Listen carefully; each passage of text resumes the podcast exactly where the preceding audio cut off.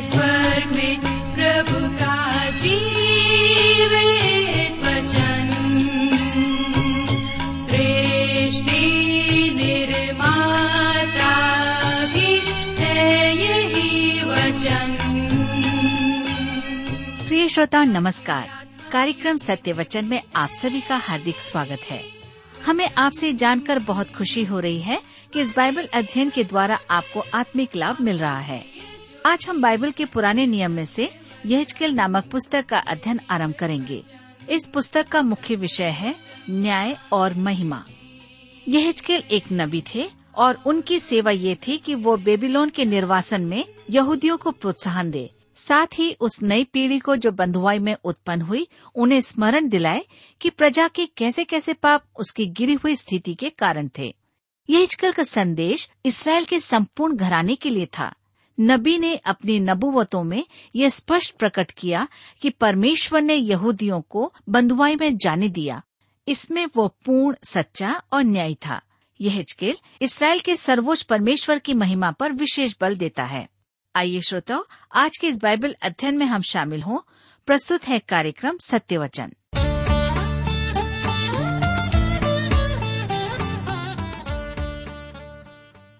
प्रिय मित्र प्रभु यीशु के पवित्र और मधुर नाम में आप सबको मेरा नमस्कार। मैं आशा करता हूँ कि आप सब कुशल पूर्वक हैं और प्रतिदिन की तरह आज फिर से परमेश्वर के वचन में से सीखने के लिए आप तैयार बैठे हैं। मेरे मित्रों, मैं आप सभी श्रोताओं का इस कार्यक्रम में स्वागत करता हूँ। विशेष करके अपने उन सभी नए मित्रों का जो आज हमारे इस कार्यक्रम को पहली बार सुन रहे हैं। मैं आपको बताना चाहता हूँ कि हम सब पिछले दिनों में तिमोथियस की दूसरी पत्री से अध्ययन कर रहे थे, जिसका लेखक पॉलुस तिमोथियस को पत्र लिखा और जिसमें हमने देखा कि तिमोथियस को किस प्रकार से पॉलुस ने समझाया कि एक सेवक के रूप में, एक विश्वासी के रूप में उसे किस प्रकार का जीवन जीना है। तो मित्रों, आज हम अपने अध्ययन में आगे बढ़ रहे हैं और पुराने नियम की पुस्तक यजिकेल की पुस्तक से हम अध्ययन को आरंभ करेंगे। आज हम उसके परिचय और एक अध्याय और उसके तीन पद तक का अध्ययन करेंगे। तो इससे पहले कि आज हम अपने अध्ययन में आगे बढ़ें, आइए हम सब अपनी आँखों को बंद करें और आज के अध्ययन के लिए परमेश्वर से सहायता मांगे। हमारे जीवित और सामर्थ्य पिता परमेश्वर हम आपको धन्यवाद देते हैं आज के इस सुंदर समय के लिए, जिसे आपने हम सबके जीवन में दिया है, ताकि हम आपके वचन का फिर से एक बार अध्ययन कर सकें। आज जब हम पुराने नियम की पुस्तकों में से यहजकेल की पुस्तक से अपने अध्ययन को आरंभ करते हैं, पिता परमेश्वर, हमारी प्रार्थना है कि आप हमारे प्रत्येक श्रोता भाई बहनों को अपनी बुद्धि, ज्ञान और समझ प्रदान कीजिए, ताकि हर एक जब हम एक साथ मिलकर आपके वचन का अध्ययन करते हैं तो निश्चित रूप से आपका वचन प्रत्येक के जीवन से बोलने और बातचीत करने पाए। आप मुझसे भी बातचीत करें, मुझे भी सिखाएँ, ताकि हम सब मिल करके आपको महिमा दे सकें। इस घड़ी हमारी प्रार्थना है, उन तमाम भाई बहनों के लिए भी, जो अपने जीवन से निराश और परेशान है, बीमार अवस्था में है, या अपने नौकरी की तलाश में है अपने वैवाहिक जीवन के लिए योग्य जीवन साथी की तलाश में है, या किसी प्रकार के तनाव और दबाव में है। पिता परमेश्वर, आप उन पर भी अपनी अनुग्रह प्रदान करें। आज इस अध्ययन के द्वारा आप हम सबसे बोले और बातचीत करें, हमें आशीषित करें। इस अध्ययन को हम आपके हाथ में सौंप देते हैं। धन्यवाद के साथ प्रार्थना अपने उद्धारकर्ता प्रभु यीशु के नाम से मांगते हैं। आमीन। मित्रों, जैसा कि मैंने आपसे कहा कि आज हम अपने अध्ययन में यहजकेल नबी की पुस्तक से अध्ययन करेंगे। आज हम भविष्यवाणियों में यहजकेल की पुस्तक का अध्ययन आरंभ कर रहे हैं। आपको स्मरण होगा कि यर्मिया ने यहूदा वासियों को बार बार चेतावनी दी कि वे परमेश्वर की ओर फिरें और दंड से बचें। परंतु उन्होंने परमेश्वर के वचन को और यर्मिया जो एक भविष्य वक्ता था, उसको तुच्छ जाना। और परिणाम स्वरूप परमेश्वर ने उन्हें बेबीलोन के राजा नबुकद के हाथों में सौंप दिया। अर्थात राजा नबुकद नेसर को नियुक्त किया कि वह उन्हें बंधुआई में ले जाए। राजा यहोयाकीम के राज्य काल में पहली बार राजा नबुकद नेसर ने यरूशलेम पर आक्रमण किया और उच्च वर्ग के लोगों को, जो अच्छे बुद्धिजीवी लोग थे, जिनके पास में हुनर थे, बंदी बना करके ले गया, जिसमें दानियल भी था। यहोयाकीम के बाद यहोयाकीन यहूदा का राजा हुआ, परंतु तीन माह के बाद ही बेबीलोन की सेना ने पाँच सौ संतानबे ईस्वी पूर्व में दूसरी बार आक्रमण किया और आकर के उन्हें बंदी बनाकर ले गए। इन बंदियों में यह भी एक था। तो मेरे मित्रों यह एक याजक था। इसे हम एक अध्याय उसके तीन पद में पढ़ते हैं। परंतु उसने याजकीय सेवा नहीं की, क्योंकि वह बंदी बनाकर बेबीलोन को ले जाया गया था। और इसके बारे में हमें जानकारी प्राप्त होती है दूसरे राजाओं की पुस्तक 24 अध्याय उसके 10 से 16 पद में। तो हम देखते हैं कि यह यर्मिया और दानियल का समकालीन था।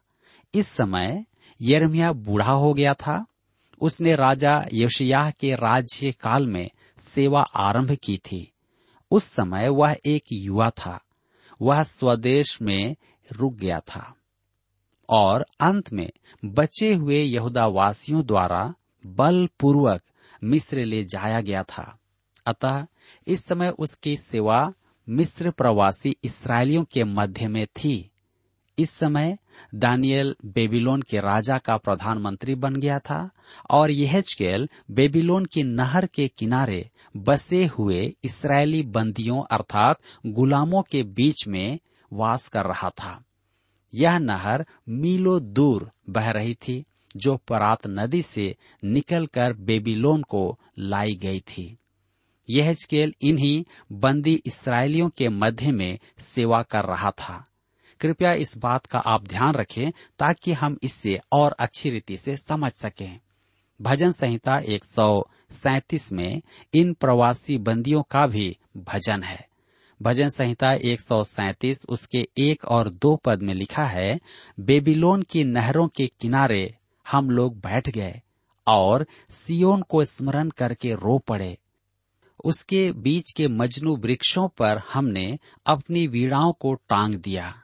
परंतु इसी समय यहजकेल लिखता है, यहजकेल की पुस्तक एक अध्याय उसके एक पद में, तब स्वर्ग खुल गया और मैंने परमेश्वर के दर्शन पाए। मेरे प्रियो, कैसी विषमता है।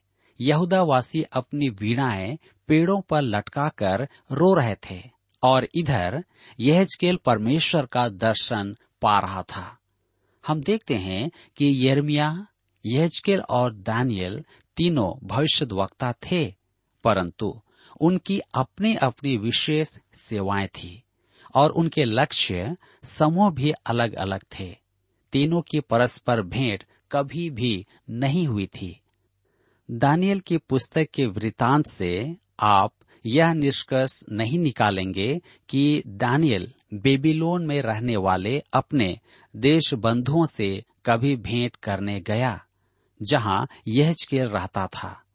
परंतु वह उनके विषय में चिंतित रहता था और सच तो यह है कि वह उनका पक्ष भी लेता था। मेरे प्रियो, अब प्रश्न यह है, क्या दानियल और यरमिया एक दूसरे से परिचित थे?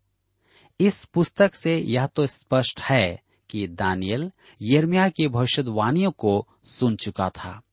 मेरा अपना विचार है कि अपनी किशोर अवस्था में दानियल यरूशलेम में यरमिया की भविष्यवाणियों को सुनता होगा।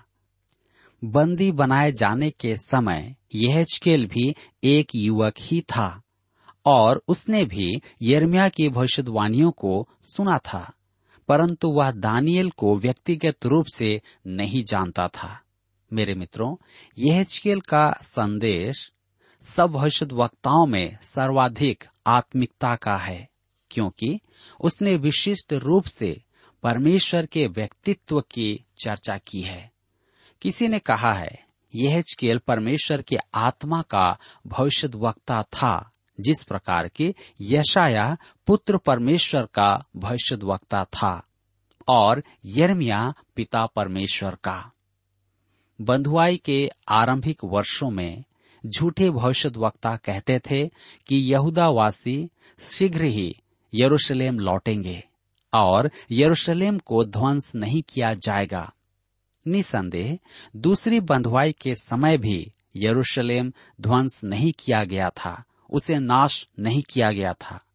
पाँच सौ छियासी ईस्वी पूर्व, अर्थात लगभग दस वर्ष पश्चात नबुकद नेसर तीसरी बार आया और यरूशलेम को ध्वंस कर दिया।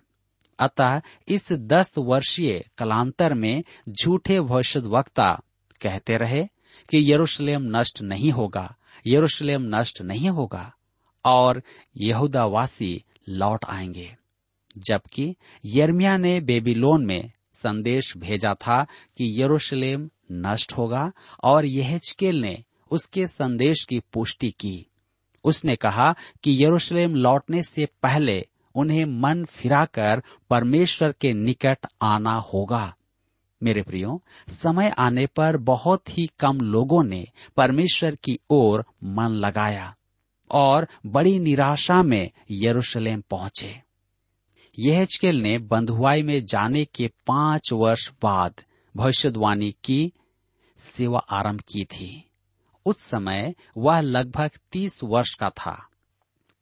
अतः अनेक समयों में उसका संदेश इसराइल के गहनतम अंधकार के पलों में दिया गया था। वह घाटी के नीचे अंधकार भरे कोने में खड़ा था। उसे झूठे भविष्य वक्ताओं द्वारा बंधाई गई झूठी आशा और पाप एवं विनाश के समय की उदासीनता और अविश्वास का सामना करना पड़ा था। उसके साथ भी यर्मिया का शाही व्यवहार किया गया। जैसा कि आप सब जानते हैं कि यर्मिया के साथ भी किस प्रकार का व्यवहार किया गया था। उसे थप्पड़ मारे गए, उसे बंदी गृह में डाला गया, बंद कमरे में रखा गया। ये सारी बातों को आप जानते हैं। इस प्रकार से हम देखते हैं कि यहेजकेल नबी के साथ में भी यर्मिया के समान ही व्यवहार किया गया। मेरे प्रियो, इसराइली उसका संदेश सुनना नहीं चाहते थे। अतः उसने एक नई विधि अपनाई। उसने प्रभु यीशु की नाई दृष्टांतों में कहने की अपेक्षा दृष्टांतों को अभिनय के रूप में प्रदान किया। जी हाँ उसने कुछ दृश्य तो वास्तव में बड़े ही रोचक दर्शाए। यह की पुस्तक 24 अध्याय उसके 24 पद में लिखा है, इस रीति यह तुम्हारे लिए चिन्ह ठहरेगा। जैसा उसने किया, ठीक वैसा ही तुम भी करोगे। जब यह हो जाए, तब तुम जान लोगे कि परमेश्वर यह ही है। वे उसकी बातें नहीं सुनते थे अतः वह अभिनय करके दिखाता था और इस प्रकार वह बहुतों का ध्यान आकर्षित करता था।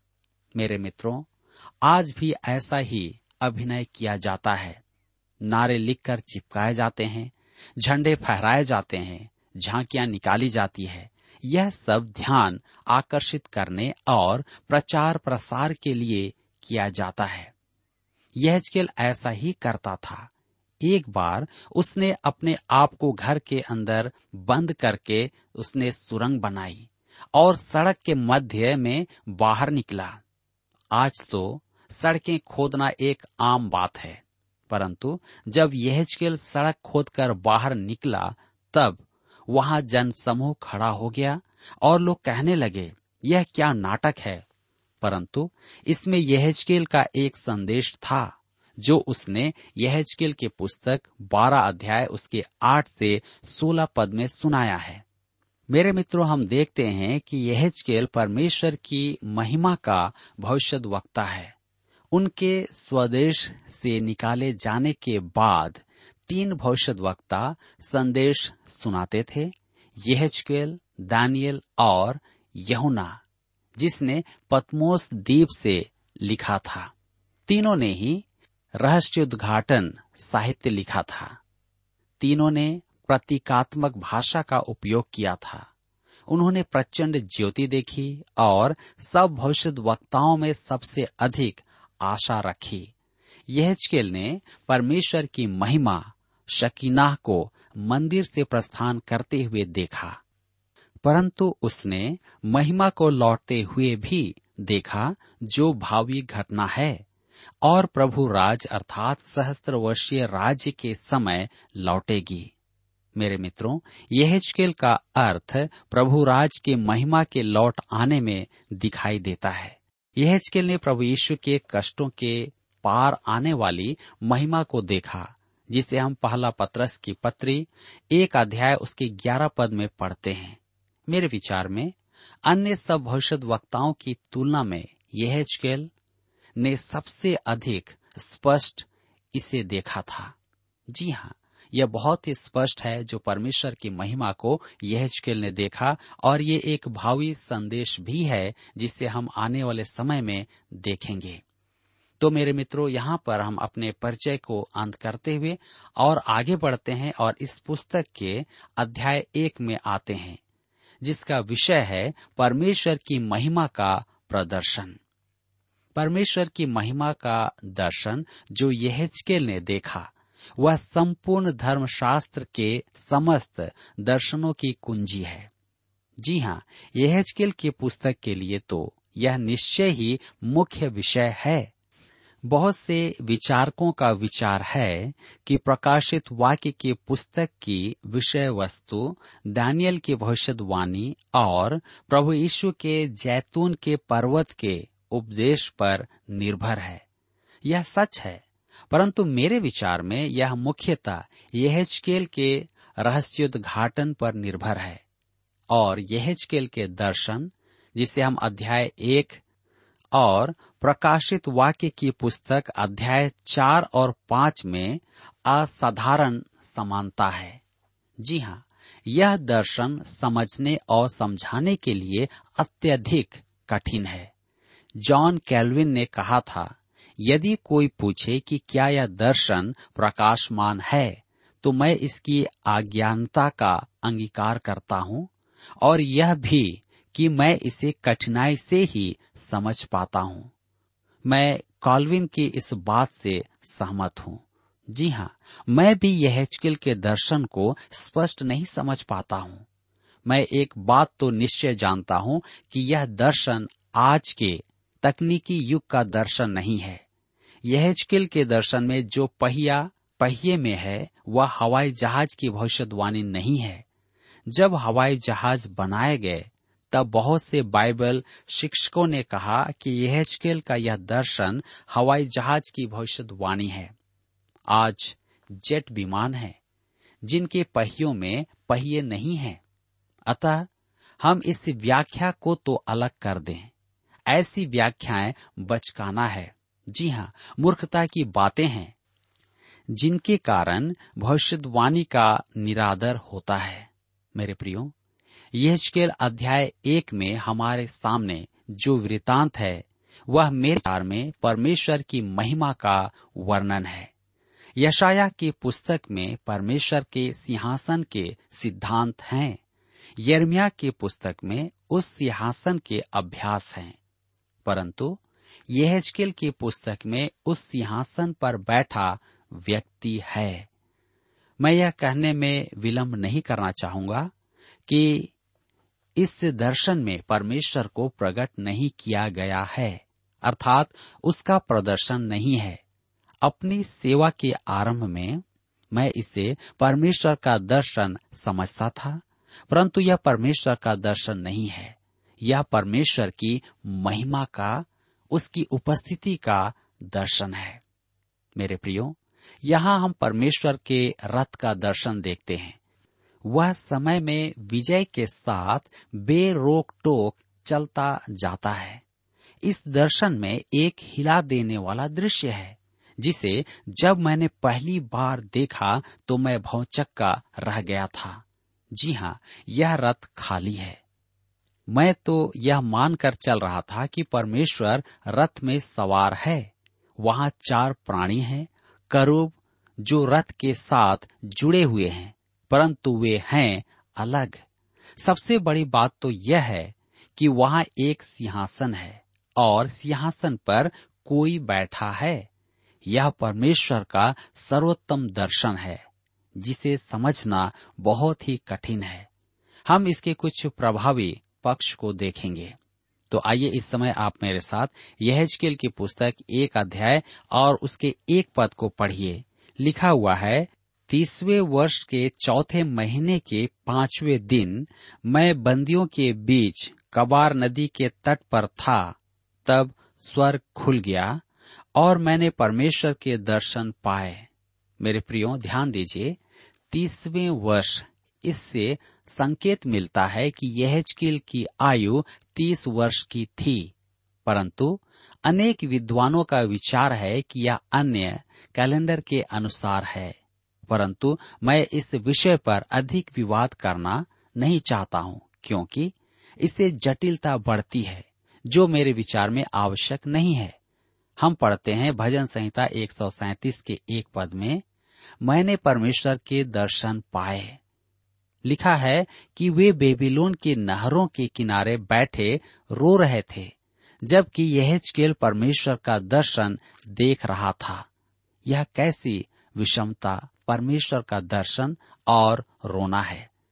तब हम आगे पढ़ते हैं यह चकेल की पुस्तक एक अध्याय उसके दो पद में, जहाँ पर लिखा है, यहोयाकीन राजा की बंधुआई के पाँचवें वर्ष के चौथे महीने के पाँचवें दिन को कसदियों के देश में कबार नदी के तट पर। मेरे प्रियो, यहाँ पर ध्यान दें, अभी यरूशलेम नष्ट नहीं किया गया है। यरूशलेम सिद्दीकिया के युग में नष्ट किया गया था। तब हम आगे देख रहे हैं यह चकेल एक अध्याय के तीन पद में। यहुआ का वचन, बूजी के पुत्र यहजकेल याजक के पास पहुँचा, और यहवा की शक्ति उस पर वहीं प्रकट हुई। लिखा है, यहवा का वचन यहजकेल के पास पहुँचा। यहजकेल लेवी गोत्र का था और याजक था। संभवतः कुहातियों के वंश से लिखा है कि वह बूजी का पुत्र था। आगे हम देखें कि कबार नदी, पारात महानद से निकलने वाली मुख्य नहर थी यह उस क्षेत्र की बहुत बड़ी नहर थी और उस क्षेत्र को सींचती थी। इससे संकेत मिलता है कि यहूदावासी बंदी वहाँ खेती करने के लिए रखे गए थे। यह क्षेत्र बेबीलोन से कई मील दूर था। यह एक कारण था कि यह चकेल और दानियल एक दूसरे से अर्थात परस्पर भेंट नहीं कर पाए। निसंदेह दानियल वहाँ आता होगा परंतु यहचकेल को उससे भेंट करने की अनुमति नहीं मिलती होगी। मेरे प्रियो, यहाँ पर हम देखते हैं कि यहचकेल और दानियल एक ही देश में हैं, परंतु एक दूसरे से भेंट नहीं कर पाए। परंतु हम यह भी देखते हैं कि परमेश्वर दोनों को अलग अलग स्थान पर प्रयोग में ले रहा है, उन्हें इस्तेमाल कर रहा है। मेरे प्रियो, हम जानते हैं कि परमेश्वर अपनी महिमा के लिए अपने लोगों को खड़ा करता है। यहजकेल की पुस्तक में हम इन्हीं बातों को और अधिक आगे देखेंगे। यहाँ पर आज हमारे अध्ययन का समय समाप्त होता है। और मैं आशा करता हूँ कि आज के इस अध्ययन के द्वारा से हमने जो परिचय देखे हैं और हमने एक से तीन पद तक के अध्ययन को देखा है। इसके द्वारा से आपने अवश्य ही यह स्केल की पृष्ठभूमि को जान लिया है। अगले अध्ययन में हम इससे और अधिक जानकारी को प्राप्त करेंगे। इसलिए मैं चाहता हूँ कि आप सभी श्रोता मित्र इस अध्ययन को अवश्य ही सुने, ताकि अपने व्यक्तिगत जीवन में और अपने मित्रों के जीवन में आशीषों को दे सकें, प्राप्त कर सकें। आज के इस अध्ययन के द्वारा प्रभु आपको और अधिक आशीष दे और आप सबकी सहायता करें। प्रिय श्रोताओ, अभी आप सुन रहे थे बाइबल अध्ययन कार्यक्रम सत्य वचन। हम आशा करते हैं कि आज के इस कार्यक्रम से आपको आत्मिक लाभ मिला होगा। यदि आप परमेश्वर के बारे में और अधिक जानना चाहते हैं तो हमारे पास नया नियम एवं पवित्र शास्त्र बाइबल उपलब्ध है। इन्हें प्राप्त करने के लिए आप हमें इस पते पर लिख सकते हैं। कार्यक्रम Satya Vachan T W R post box number चार तीन एक शून्य, नई दिल्ली, एक एक शून्य शून्य एक नौ। पता एक बार फिर सुन लीजिए। कार्यक्रम Satya Vachan T W R post box number four three one zero New Delhi one one zero zero one nine और हाँ श्रोताओ, याद रखें कि पत्र लिखते समय आपका नाम और पता साफ़ साफ़ लिखा होना चाहिए। इसके अलावा आप हमसे टेलीफोन के माध्यम से भी बातचीत कर सकते हैं, जिसमें हमारे काउंसलर या सलाहकार आपको सलाह देंगे। तो नोट कीजिए हमारा मोबाइल नंबर नौ नौ पाँच आठ आठ दो शून्य चार एक चार। याद रखें, double nine five, eight eight two zero four one four. और हमारा दूसरा नंबर है zero nine six, five one four, double three three nine seven. याद रहे, शून्य नौ छ पाँच एक चार, तीन तीन तीन नौ सात। इसके अलावा आप हमसे ईमेल के द्वारा भी संपर्क कर सकते हैं।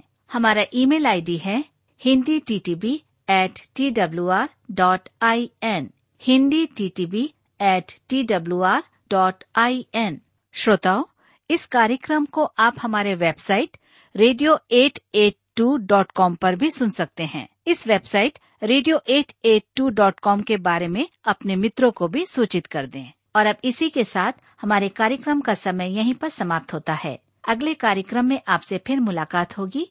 तब तक के लिए हमें आज्ञा दीजिए। नमस्कार।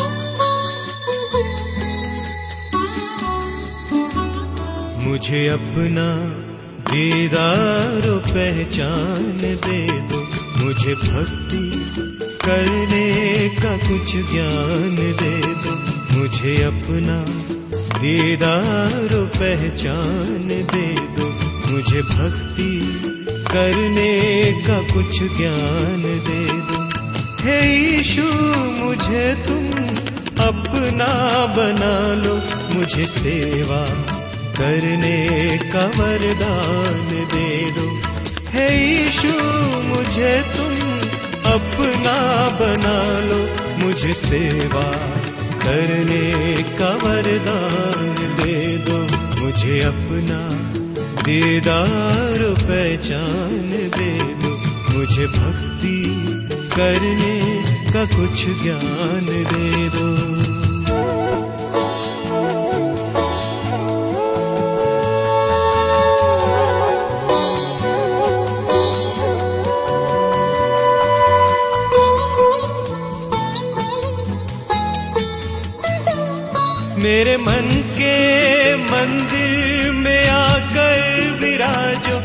मुझे प्रेम करने का वरदान दे दो। मेरे मन के मंदिर में आकर विराजो। मुझे प्रेम करने का वरदान दे दो। मैं जब डगमगाऊं, परीक्षा में आकर मुझे उस समय बल है बलवान दे दो। मैं जब डगमगाऊं, परीक्षा में आकर मुझे उस समय बल है बलवान दे दो। हे यीशु, मुझे तुम अपना बना लो। मुझे सेवा करने का वरदान दे दो। मुझे अपना दीदार पहचान दे दो। मुझे भक्ति करने का कुछ ज्ञान दे दो।